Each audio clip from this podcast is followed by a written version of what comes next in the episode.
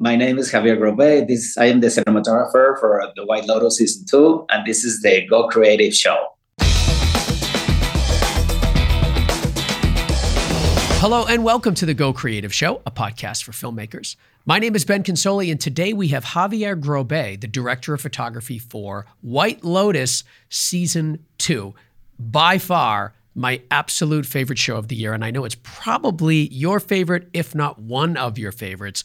So I am so excited to bring this episode to you guys in just a moment. But before I get there, I want to remind you all to follow us on your favorite podcast app so you never miss an episode. And of course, you can also find us on YouTube at Go Creative Show, where you can not only listen to the episode, but see the interview um, in its full glory. So thank you guys for supporting the show. And with that, let's jump right into my interview with Xavier Grobet, Director of Photography for The White Lotus Season 2. Xavier Grobet, welcome back to the Go Creative Show. It's so nice to see you again. Hi, Ben. Thank you. Thank you for having me. It's been many years. We had you on for The Watchmen, which is just incredible. And of course, you've been yeah. nonstop working, and uh, we're just so happy to have you back here for White Lotus Season 2. Thank you. Thank you so much.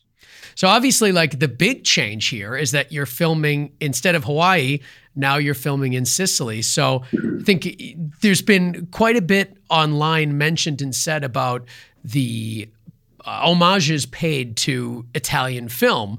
Mm-hmm. Um, and I'd like to kind of start there because I think there's so many little Easter eggs sprinkled throughout the whole season, but probably mm-hmm. the most um, iconic scene now of the entire series is that uh, kind of shot for shot recreation of um, uh, the scene from uh, L'Avventura. Yeah. Mm-hmm.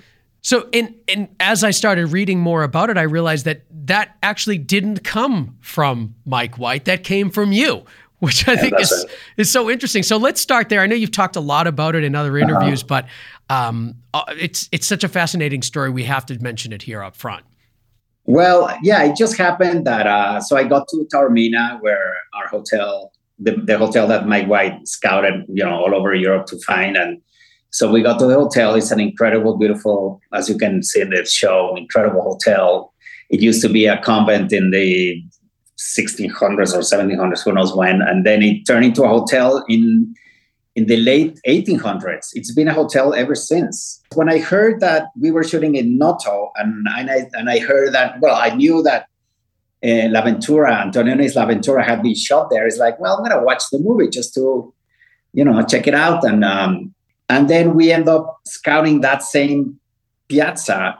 Or I don't know how it happened. Maybe I mentioned it, or I, or I don't know how it happened. Maybe I said to Mike, "Look at this scene," and so we went to the place uh, and I said, we need to put this in the movie. And Mike immediately knew where it it could fit perfectly, and it did fit perfectly with a, the character and the situation. So, so we did we did it. No, that was that was the reason. And I fought for that scene, like to have the right time of day for the right light and everything. Because I think when it was shot um, by Antonioni, it was kind of like a cloudy day because there was no shadows.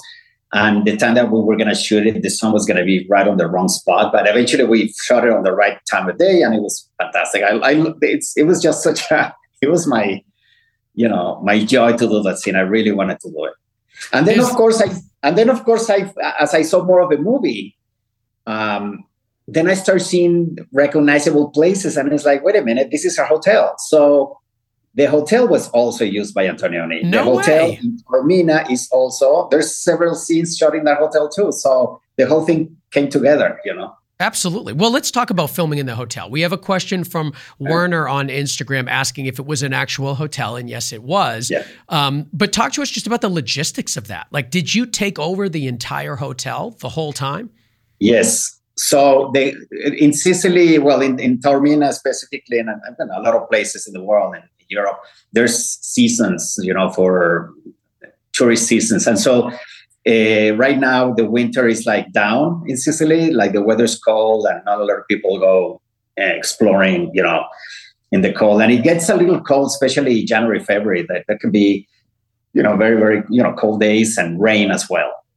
Uh, but so we had to shoot in the hotel right before it opened for the for the year's season. So we actually moved into the hotel like I think the, the first week of February or maybe the the last week of January. We moved all the crew. We moved to the hotel. We lived there.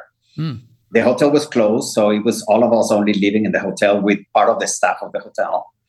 And then uh, we we shot from yeah like the end of February through uh, April, I think, which is when the hotel opens for season for for tourists. And so we pretty much had the hotel for ourselves for the for, for those two months. Um, and that's the only way we could have done it.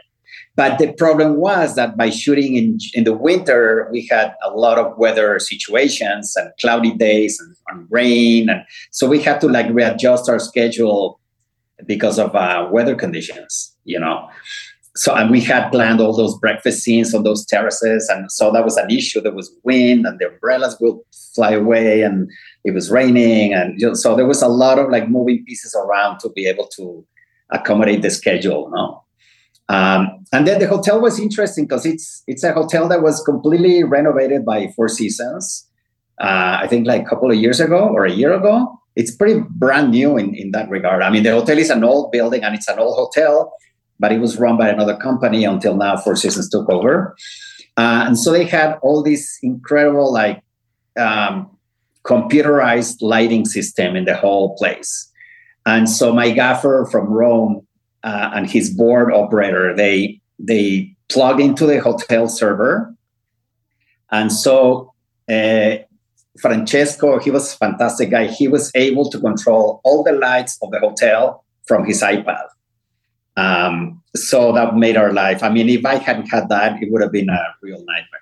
And it took me the first few days of shooting, especially the, the dinner scenes where, you know, how to bring the lights down and then see, you know, if we, if we dim the lights too much, then they would start flickering. So there was so many issues that we had to like navigate around. But the, the truth is that we had control of everything. Like, you know, I would just say like, you know, on, the, on those hallways, just bring down all the all the sconces on the wall. They're too bright. And whoop, he would just, you know, click a button and, you know, take a little time, but the lights would come down. So we had control of all the lighting of the hotel. So between that and adding our own uh, pieces of equipment, we were managing, to, you know, we managed to do it. But that was a really cool thing. It was difficult and it was cool at the same time, you know, the was way there, we solved it.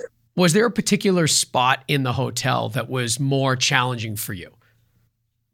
Yeah, I mean, there was it was it was a challenging hotel. There was a lot of white walls. There was it's a historical uh, building, so you can't really do much to the walls or to the ceiling. And so we were, we managed to do some piping in certain rooms, but it was it was it was challenging. And and sometimes it was using just the house lights, you know, and, and adjusting a bit, you know, adding a little bit here and there. But um, yeah, the whole you know the whole restaurant bar reception area were very difficult, you know.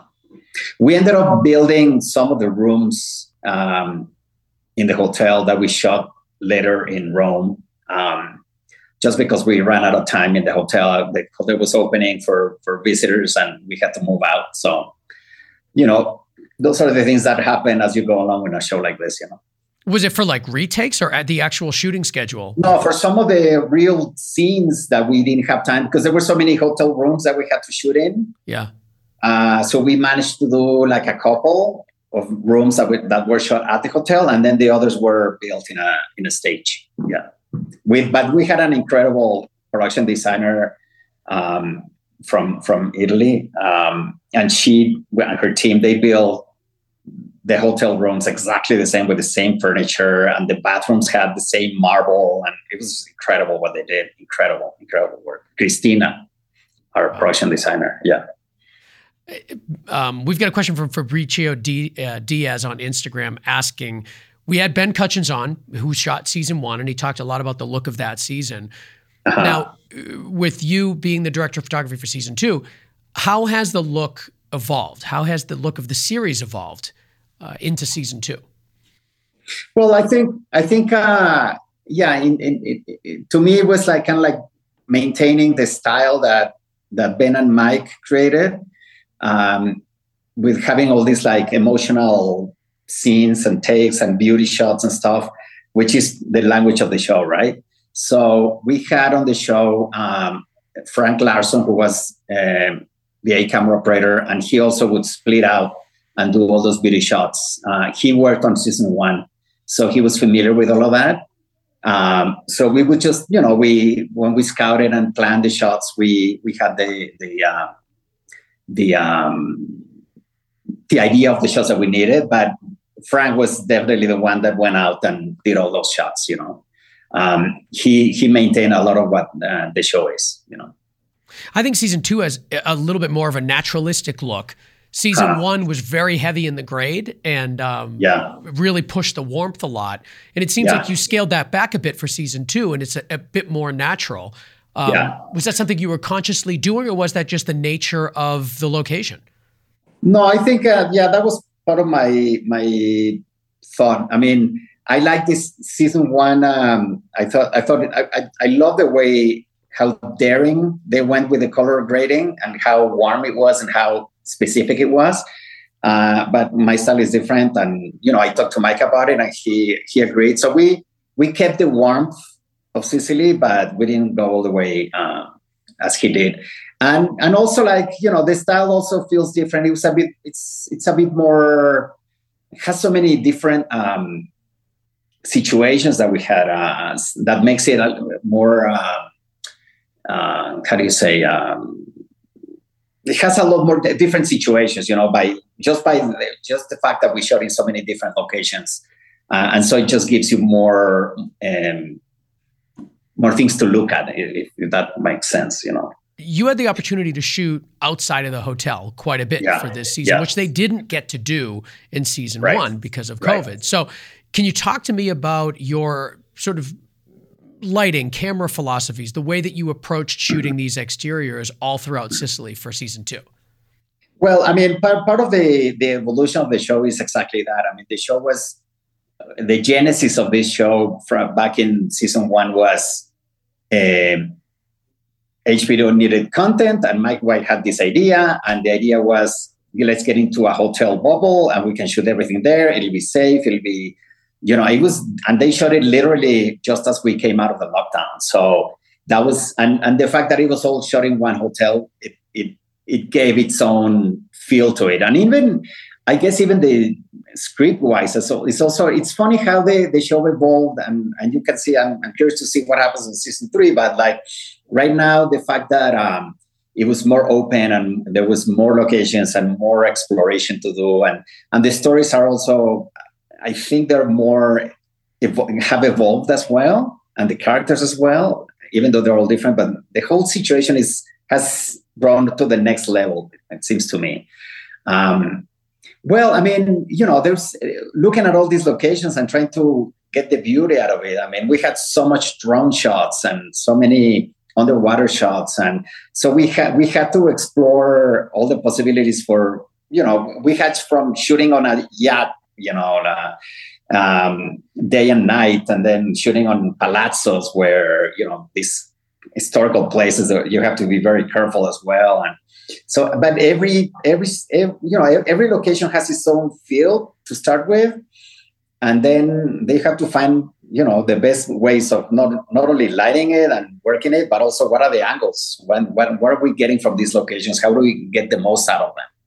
Because uh, the, the thing, as I said before, is like you're selling Sicily as well. I mean, Sicily is is is the char- is another one of the characters of the show. Um, they and you know Sicily is just an incredible energetic place. I mean, from it's just a place with energy. Like when you spend some time there, you realize how people are, the places, the volcano. I mean, those scenes of the Etna uh, erupting, I shot them with a with a Sony camera that I had with me because one day we are at night hotel and somebody's like, the Etna is, is erupting. So I ran out with a camera and I just put it out on the. I had one lens because I was doing some tests. This was before shooting. I was doing some tests with that camera, so I just put it out on a tripod, 10,000 ISO, and let's shoot it. And I'm glad they used it on the show because it's, it's, right there. But it's that's a real Etna eruption.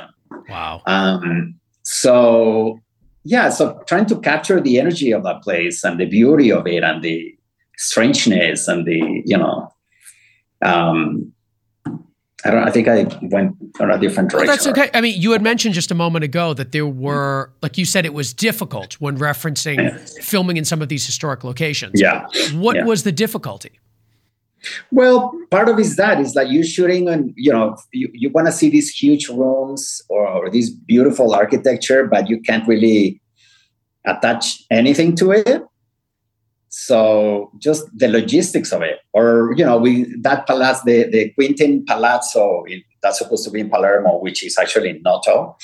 Uh, there's a room where they will gather that was completely covered in mirrors, and so I can put any you know lights because everything is reflected, and I cannot bring anything on the floor because it's all historical and like you know in, untouchable. So those are the things you have to worry you know to work around. Like how do I light this place you know without seeing the camera in the mirrors and without putting you know, enough light to see, but where do you put it? So those are the challenges. Um, fortunately, you know we with my gaffer we we we did the same thing, you know, tapping into the lighting system in every place we can we could, uh, so we could control the house lights, and then try to find places where to rig lights and you know make it work. But it was it was hard. It was hard. It was not easy to you know because what I like to do is you know sometimes when you're in these kind of situations you you light per shot you know per angle because then you can do things from the floor. But then it takes too long to like reset the camera. If you look around then you have to change everything. So my idea as much as i can is to to give like a general lighting situation that you can shoot in all directions kind of like light the place uh, from the get-go and then and then you just adjust um, things as you come around with the camera. So that's that that was the tricky part of it like how do i light this place in a way that can be used in all directions so that we move along faster. You know? So your technique is almost as if you were filming for 360. Like you're just lighting the environments, giving your camera operators as much flexibility so they can go wherever they need to go. Uh, is, is, that sort of your general philosophy just eh, on all your projects, or did that just apply to this? No, I guess in my general philosophy is instead of coming into light, a, unless you're lighting a face, or unless you have people like, okay, light a face, okay.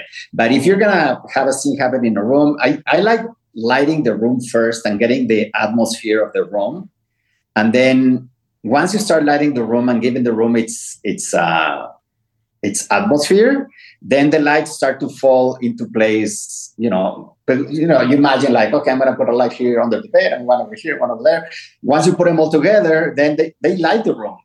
And then you just have to adjust things on on certain angles or faces, but but you have the atmosphere of the room already set up. You know, that's how I like to work.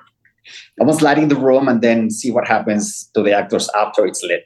Yeah with all the limitations of having to film in historic locations, not having a lot of options, were mm-hmm. you left with just less lights than you normally would, less gear than you normally would? No, no, you end up like, you know, with the technology now, with all the LED lights and the light, you know, they're so light and so um, practical that it's it's easy to like you find a way around it, you know. Even when we shot at the at the theater, the opera scene, yeah, that was also hard because you you know we couldn't move any seats, we couldn't um, change any. You know, it was challenging too. But there's always there's always a way. Like one way or another, you always find a way around how to shoot things like that. You know, like in the theater, like we we we staged them on the second balcony, second floor balcony. But then when we shot the close-up, we just brought them down to the first balcony so we could shoot their close-ups without having to rig anything big. So the, all the tricks that you usually do to to make it all work. You know there's always a way, always a way. Let's talk about the camera package that you chose for White Lotus mm-hmm. season two. Uh, what were you filming on? I shot on the Alexa Mini. Um, it was not an LF, uh, and I love that about HBO that you're not uh, forced to do 4K. So the, I was shooting 3.2K um, on Alexa Mini, and then I was I, I went to Rome to Panalight, the rental place they they um, represent Panavision part of it. So I was doing tests on lenses. I was trying to. At first, I went with what they did on season one, just kind of like to get the feel and make it all look kind of like cohesive in a way. But then um, then I didn't like the lenses, and then I they had the Primos, the old Primos, Panavision Primos. They're available, and it's like let me just look at them, and I just fell in love with them. I, I thought it was like the quality, the texture was. It was like, oh, this is it. So I did. I used the Alexa Mini 35 and um, the the Panavision Primos. You know, did you get any alterations? Yeah, did, did you get any alterations done to those lenses? No, no alterations. No. Wow. Just as you You're know, those lenses are from the 70s or something, or something like they're beautiful lenses. You don't need to yeah. do anything to them. Um, I just love it the way they look. And then, of course, you know, when we did underwater, I mean, it's you know, when we did underwater um, work, originally we were thinking about the Hydroflex and, and using the same um, Alexa Mini, and but then the rental place was not very happy of us using the Primos underwater. You know, they feel that something can go wrong. And then when I talk to Panavision, they say, "Oh, don't worry about it. We have like a hundred of those games of, of those uh, sets of lenses, so don't worry about it." But of course, we didn't. So and then and, and then eventually it was just so much so big and so bulk and it was not not handy to do that underwater work and so i ended up like using a, um, a Blackmagic 4k oh. um, and with a house with a water housing and so it became something very small and very easy to handle and so for all the the the, the um, the swimming pool scenes at night, you know, when they're partying in the pool and even in the ocean. We used that camera. It was fantastic. It was very handy. It was, you could shoot right in the water just like that. And it was perfect. Uh, and then for drone, uh, the company we hired, they had a, um, a dragon, a red dragon. So we used their camera for, for that. I, I decided it better to use their own system and because they know how it works and they know how to use it. So I, I decided that was the, the way to go. Yeah. Did you did you add any filters to these lenses?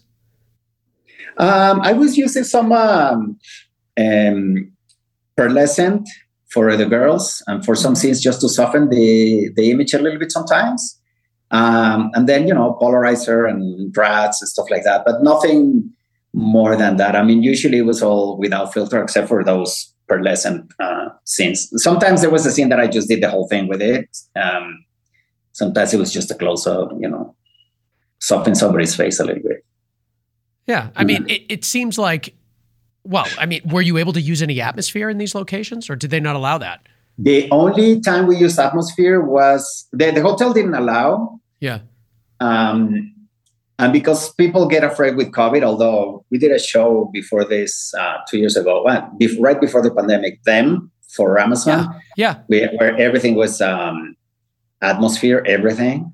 Uh, and when COVID hit and we had to come back and do some reshoots, they um, they said that smoke was okay. That was not an issue for COVID, but but a lot of people think it is an issue, so we didn't use it much. But we did do the scene where the piano player and, and Mia, uh, the Italian girl, when they have uh, sex in the chapel, for that I did use atmosphere. I needed it for that, uh, just to give you know to play around with the with the you know with the beam of light and all that in that scene. Yeah. Well, now that you brought up sex, this show has quite has quite a lot of it, and I wanted to talk to you about it because yeah. you know obviously there's there's certain techniques that need to be used and certain you know criteria that needs to be met in order to have effective sex scenes. Um, and I'd love to talk to you about kind of like the way that you approach these types of scenes in this show and then maybe just in general. I think a lot of people that listen to the show may not have had that experience of being able to film um, a sex scene. So, you know, it, it'd be cool to kind of hear your thoughts on how you how you do this. Well, some of I have to say, well, some of the the, the sex scenes. I, there was an issue in this show. You know, Ben Ben, who shot the first season, came uh, to help out the last few days of the show because I had to I had to leave because my mother was sick. Mm. So I left the show like just shy of ten days of shooting. So he did some of the the sex scenes uh, that happened in the hotel room. Um, but uh, yeah, I mean, it's it, I guess it. I don't know what to say about this. Is um, it's always difficult to shoot a sex scene, but if the actors are willing to go there, then it's a lot easier to to do it. No, why is it uh, difficult? We were well because people get people get so shy about sex. You know, it, it depends. I mean, there's actors who are a lot more open to do it without shame, but some other actors are, you know, want to be careful. And there's, you know, guidance that you guidance that you they need to follow on a set for when you're doing sensitive scenes like that. You know, I've been in situations where you know, you know nobody has an issue about a sex scene, and it's just you know it's funny where everybody wants to be very careful about it, and then the actors just go and do whatever they want to do, and it's like no issue at all whatsoever. So it, it is it is uh, it's sensitive in, in the sense that you have to follow guidelines just to make everybody uh, uh, comfortable and safe by doing it. Um, but then it's all up to the actors what they want if they want to go in and do their thing without any issues, you know. And they were pretty open about it, you know. I don't. There was never, um, there was never that you know sense of like um, having to be too careful about it. It was pretty. It was pretty open. Is there any changes that you make to the lighting or the camera motion, or to, to, does any of does does filming a sex scene change the way that you approach your lighting or your camera? Um, I get, yeah. I mean, I guess yes. I, I could say that. Uh, yeah. Sometimes maybe you want to like make the light be not so prominent or you know maybe a lot moodier or maybe more in the in the shadows or or in in um, um, how to say silhouettes you know it, there's many ways of doing it depending how much you want to see or, or how you want to approach it i mean um, so i guess in every situation it depends on what you, what you talk to the director and the actors and how you want to approach it or you know how they feel comfortable doing it. So yes, I think it does affect every sex scene depending upon the situation, depending on how everybody in the set is going to react. So yeah, you have to be flexible. I think in every in every you know it's it's hard to say what you do in every situation because every project is so different. Uh, and it's funny, like every time you come to a set, you think uh, you know the the previous experience might give you a way to to the next show but the next show is going to be completely different with different people with different situations with different locations. And so you know sometimes you yeah you learn from what you've done in the past but then you have to like adjust to what you're having to do right on that same moment you know? You never know. And, and honestly every time i start a project i always feel nervous because it's almost like I've never seen it, uh, like I've never done it before. It's it's almost like I'm going to do this for, for the first time in my life. That's how it feels every time I start a show. Really? Because every situation is always different, you know? So you get that little kind of nervousness leading into every oh show. Oh how God. long does it last? I mean, does it go away like immediately once you start filming or? Yeah, maybe it takes like a day, you know, maybe let's see how the first day goes and how you adjust to the crew and to the people and yeah, in the beginning, I might get a little tense because you know, first is like you you, you know, I'm I, we're all trained to like make our days. You know, it's like you need to finish your days. You know, people are looking for quality in your in your craft and you know good lighting and great camera work, but they also want you to be fast. So if you think that you're not making your days, you get nervous because you you know you you want to. It's part of your job to go through the day and finish it and finish it well. So uh, so yeah, the, the first days while you start getting adjusted to what this show is going to be like, you know, in this show, you know, in the beginning we were not making our days and I was getting nervous and Mike White was like, dude, chill. Like we're going to get there, you know? So, cause my, my anxiety was to like be able to, to do my job right, you know? Um, so yeah, the first few days is always the same, like you know, not knowing the crew, not knowing it, it's always there's it's always like this magical thing that happens. And then i mean once you put the first light and you roll camera and then and then kind of like things start to roll one after another and then it then it becomes normal you know?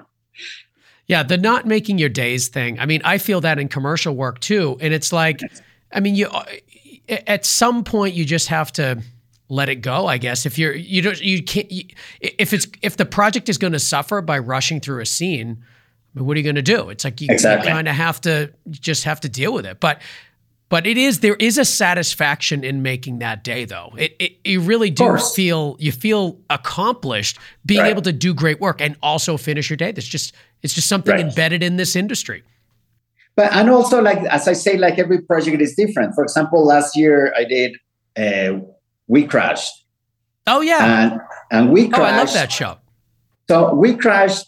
Um, I, I, I worked with John and Glenn, who I've worked with before in many projects, and they were so specific about early finishing their days. They they were like, I don't care, we're finishing our days. So we started cross shooting everything.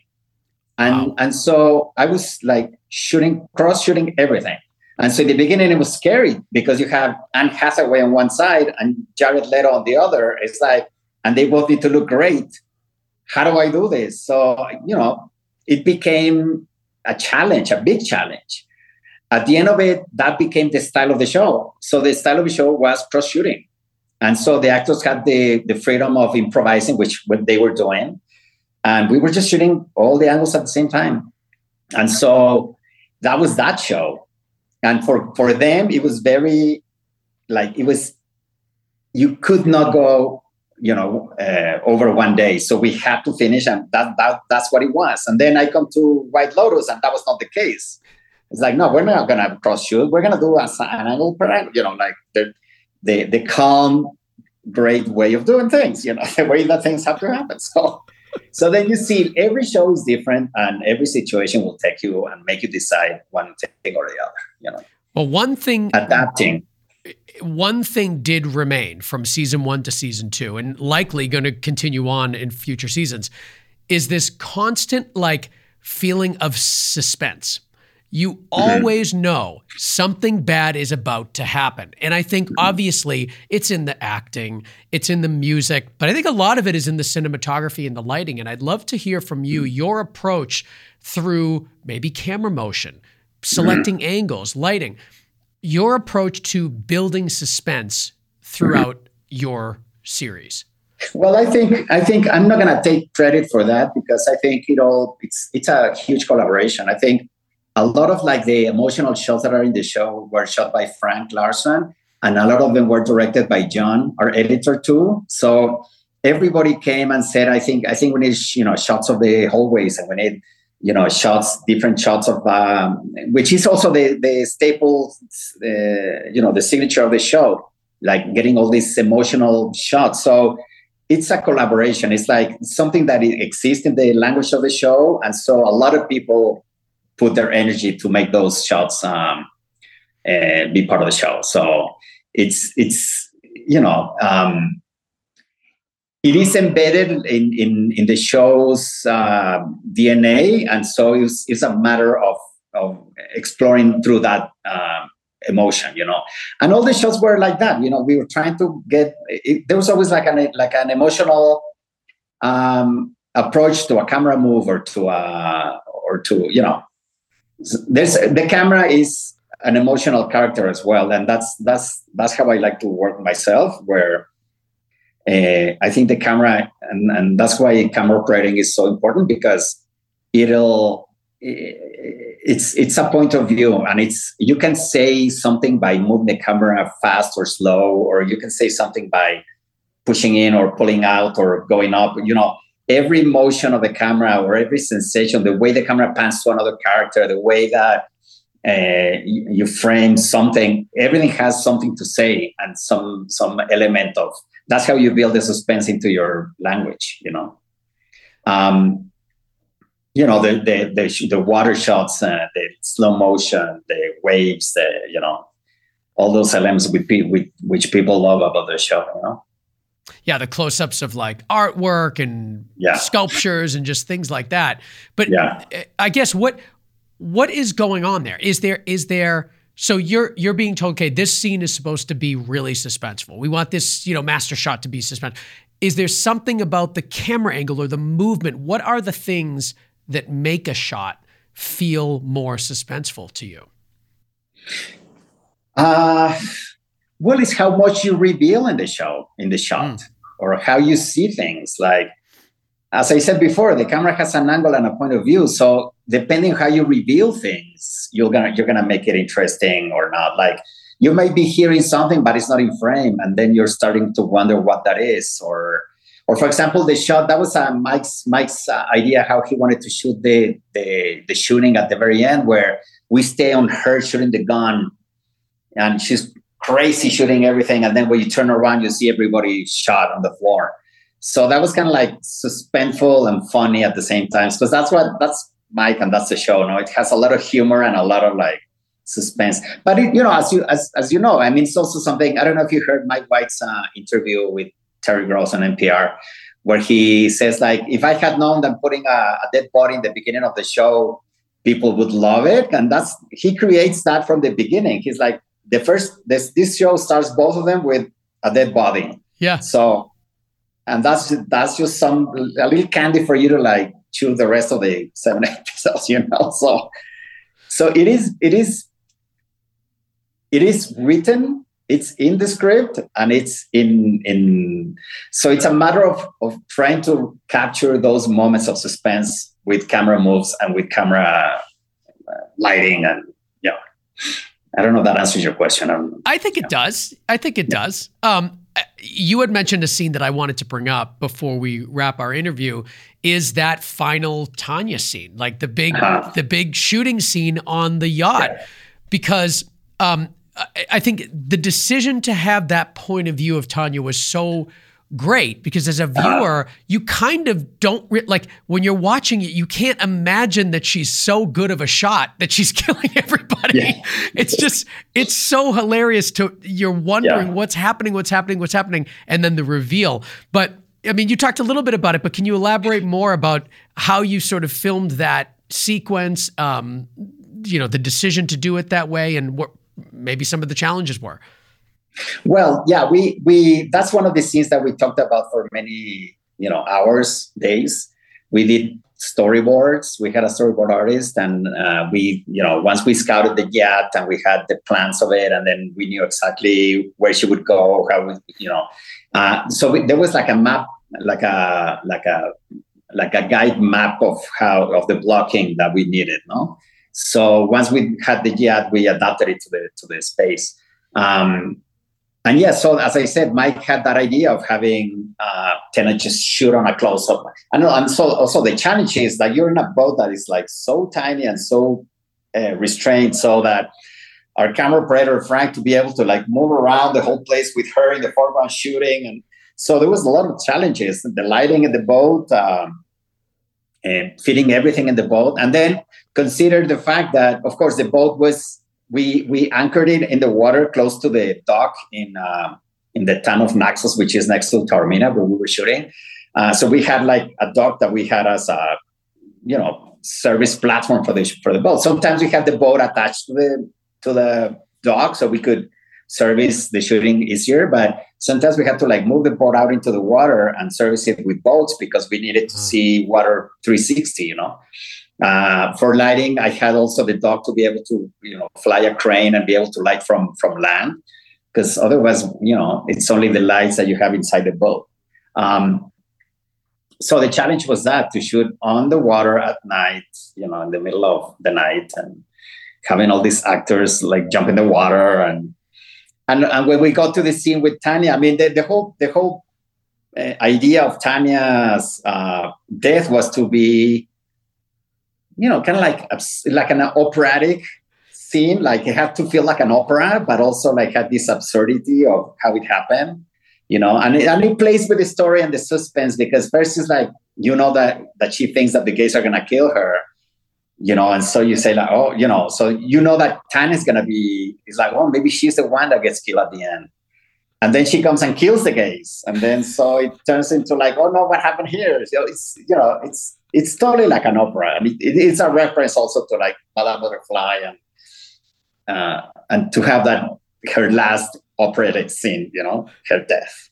Yeah. The clunk of her head hitting the boat as she lands right. is just so ridiculous. Yes, it's so yes. absurd. And you're like, oh, you it's like you want her to survive so bad because you want her yeah. in every season, but at the same time, it was the right thing to do. It was the right thing to do. And yeah, that was funny because we we know you know we didn't know how that was, was gonna work. We had this stunt woman who was gonna do the the fall, and we had a, a dummy to. and so we did all these different angles, like trying to get like, you know, maybe cutting from this to this to that. And then at the end, this uh, this wide shot that works so well, where she just jumps and boom and and hits the water, and that's it. It's like on a wide shot instead of going into details and no, and I think that's what Mike. I think Mike had it very clear from the beginning. He wanted something that absurd and that you know on a wide shot where this is it. You know, no nothing artificial about it, just the fact. You know. yes. And it works so well. Yeah. It really does. It really does. Um, as we wrap up our interview, I just want to give you an opportunity to um, just kind of thinking back to filming the series. Was there a particular scene that stuck out? Was there a location that stuck out that stuck out to you, where maybe you learned a lesson that you think you might take with you on future projects? Oh, that's a hard one. Um, you know, I think the whole show itself was a challenge. Um, just because of all the different aspects of it. As I said before, from having underwater shots and drone shots and car rigs and um, and you know difficult locations, and so it's just it's just you know just to to realize that every show is going to bring always new challenges, uh, and sometimes what you do in the past might help you for the future, and they do because you know of course you know once you know how to solve certain problems you have tools to solve some other different problems. So but it's it's always the same. I think our job is a job of solving problems. If you ask me what do i do? I solve problems. Because um, there's always something you have to figure out um, how to light in any situation. You know there's always so many different ways of doing it. Sometimes maybe it's silhouetting or or you know sometimes it's using the house light sometimes it's, it's, doing nothing you know and choosing the right time of day. I mean there's so many things you can do to make everything work. Um, sometimes you have to shoot uh, not in the best circumstances. And, and so you have to um, either let go or adapt to what you have you know not not everything is perfect. And some things you know when i see the show it's like oh, how did i do that? That's terrible. And that's what i say to my you know i, I see a lot of things on the show that i what do you mean i don't like. All right pick one. Tell us one thing that you see that just, you don't like. no some certain like lighting situations where i feel like maybe oh shit i put too much light here. I, I wish it was darker or i wish i was you know more soft subtle. You know there's always it's it's so hard. Okay so yeah, is there one in particular? I'd love to. Now, this is the stuff I want to hear about. Well, but for I mean, for example, the the dinner scene. So we because you know the show, even though it's episodical, we didn't shoot it episodically because Mike White was the only director and I was the only cinematographer. Well, except for Ben came at the end and helped out, and and Frank and all the second unit, all that. But uh, so we shoot it all like a big project, like a big movie. So okay, so let's see. When we're at the hotel, we're gonna we need to shoot all the dinner scenes for all the seven episodes at night because the windows were so big. We tried to, you know, do tricks to maybe do day for night, but it was impossible. So we decided at the end, it's like we need to do that night for night. So we shot like three weeks, three or four weeks at night to do all those restaurant scenes. Uh, which you know, shooting night for night is is tiring, especially oh, for that yeah. long because switch, switching your time zone, you know. So we start shooting in that restaurant where, as I said before, the the hotel lights were you couldn't do anything about them. You could we we were able to control them, and then we had this like a huge socks that my great created that we that we, we would clip on the real the, the house lights so we could soften the lighting one way or another. But as I said, so it was it was like a, a learning process. Like the first time we shot in the hotel in that re- restaurant, there was too much light. It's like, no, no, this is way too much. So the next scene, I sort of brought it down, but there was flicker. So okay, now we need to do something different. So it took me like a couple of days to like find the right way of shooting that space. And and maybe even not until the end, I said like, oh shit, this is what I should have done from the beginning, you know, but it was already too late. Yeah. You know? But so that's the thing. It's like sometimes it takes time to learn how a space works and how the light in that space works. And and that's that's the tricky part because you know you don't you don't have all the the time to like figure out that in the beginning um, or sometimes you do, you know. But it's it's hard when you start working it and and trying to figure out the best way for that specific location. So those are the things that sometimes I say like I wish I'd done something different, you know. Night for night for three weeks straight. That's yeah, that's a it was lot. tiring. I mean, the good thing is that we were living in the hotel, so you would just go like wake up and just walk down the hallway. You're in the set. So at this I was. And then at night, of course, in the morning, you just walk to your room, close the curtains, and go to sleep. Yeah, yeah. yeah. Wow, what an Yeah. experience. That's that Yeah. must have been such a fun project to be part of. Yeah, it was. It was really, it was really hard. It was really tough, um, but very rewarding. And you know, and right now it's just it's just crazy to me just to to see how popular the show is and how everybody. eh, When I say everybody's everybody all around the world, or everybody's watching the show. So it's it's incredible. And you know, I've been collaborating with Mike White since Nacho Libre. He was a producer. Oh, So I know him for quite a while, and we've done together like Enlightened and Brad's Status, and um, it's just to me, it's just incredible to see how his career has taken off. Finally, I've always loved his writing. Like when we did Enlightened, I I just couldn't get enough of it. Um, the writing, and if people, I invite everybody. If nobody's seen Enlightened in HBO, you- watch it, please. It's an incredible show. It's only award. It only has two seasons awarded, and they they didn't go. HBO didn't go for a third season, but it's just a great show. And the writing, you'll see there, Mike White. And if you like White Lotus, you're gonna you're gonna love the show too. oh, Um, right. And so, just to me, to see Mike White's evolution as an artist and as a writer is is just a pleasure, and I'm so happy for him. He deserves it all because he's a genius. Yeah. Well, the show is incredible. It's called White Lotus. Obviously, you guys know it. Season two, um, and it just looks so good, and it's just such a great show. So I really appreciate you coming back on the show, Xavier, and talking to us. What's next for you? Uh, right now, I'm just reading scripts. I'm trying to find the right one. Yeah, the right project. Nice. Yeah. Well, when you do, we'd love to have you back on to talk about it because I'm sure it's going to be fantastic. Great. Thank you so much.